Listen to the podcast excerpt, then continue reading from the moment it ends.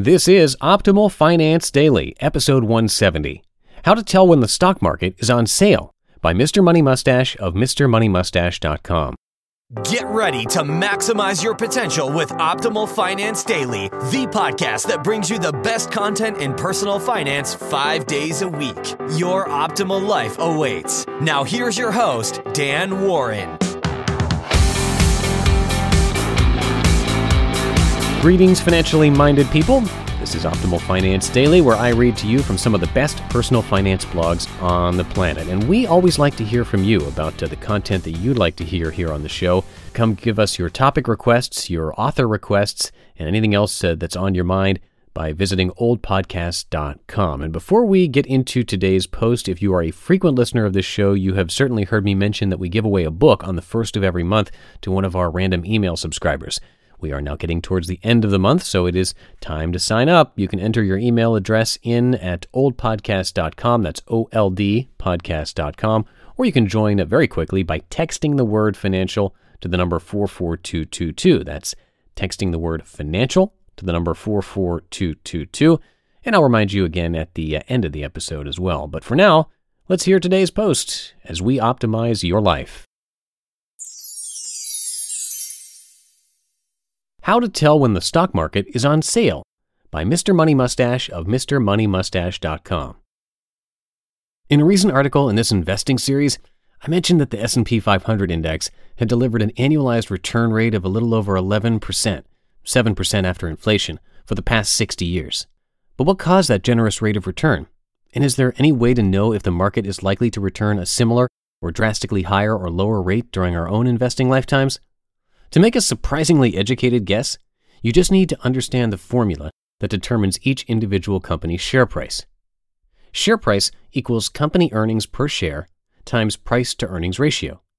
The price to earnings ratio, or PE for short, is further determined by these factors earnings growth in recent history times bull random estimates of further growth. Thus, companies that have recently been enjoying growing profits and are flashy and exciting, and thus expected to see continued profit growth, are rewarded with higher PE ratios and thus higher stock prices. A good example of a currently stylish company is Google, which trades at a PE of 20. Google shares are worth $500 each because their earnings per share are $25 multiplied by the PE of 20. A less flashy but still very profitable counterexample would be the oil company Chevron. Its share price is only about $100. Earnings per share are $10.30 and the PE ratio is a nice conservative 9.71. If the PE ratio were the same as Google, Chevron stock would be worth over $200. This is because investors expect Google to grow much faster than Chevron over the coming years.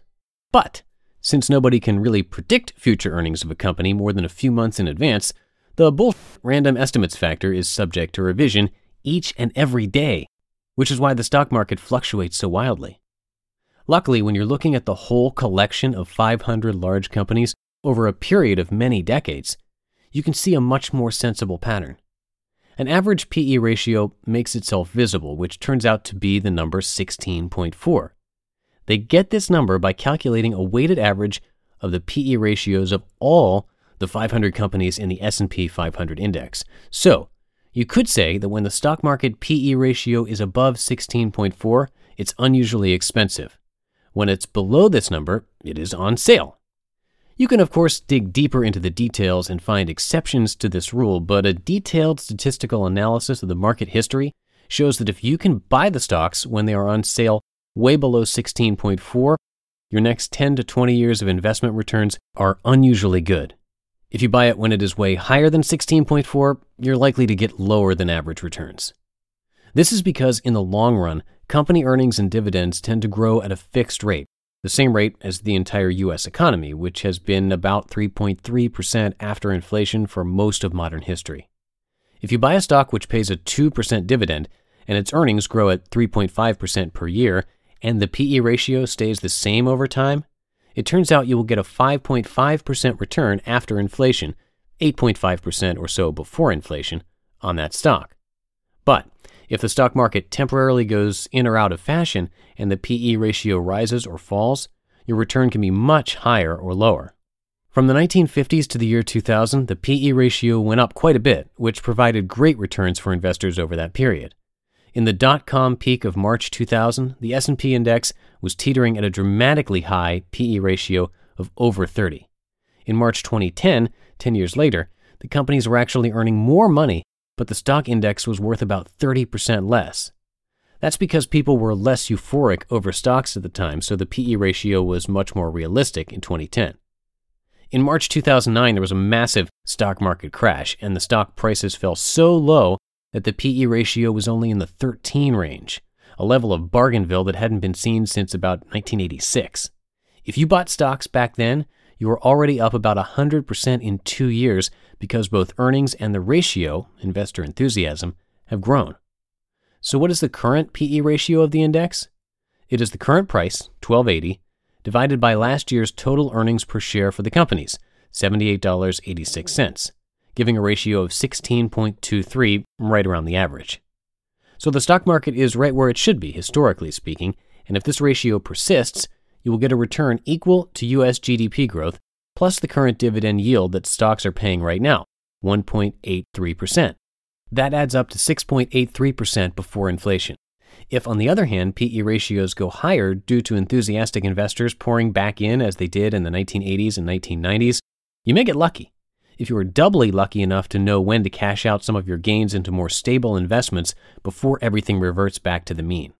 I still don't recommend trying to outsmart the stock market by timing a repeated series of buys and sells, but I still like following this evaluation method to determine if I'm crazy to add more to the stock portfolio at any given point in time.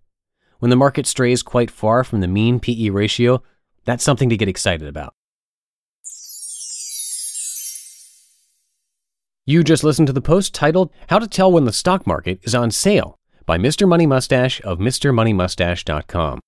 Now, one last time for the week, if you want to be part of the drawing to win a book from us, all you have to do is be on our weekly newsletter list before the end of the month and it's really easy and free to join. Just come by oldpodcast.com and enter your email address there, or join even faster by texting the word financial to the number 44222. That's 44222. Text the word financial. And once you're in, you're going to get some free spreadsheet tools from us, and uh, you'll be entered to win a book on the first of every month.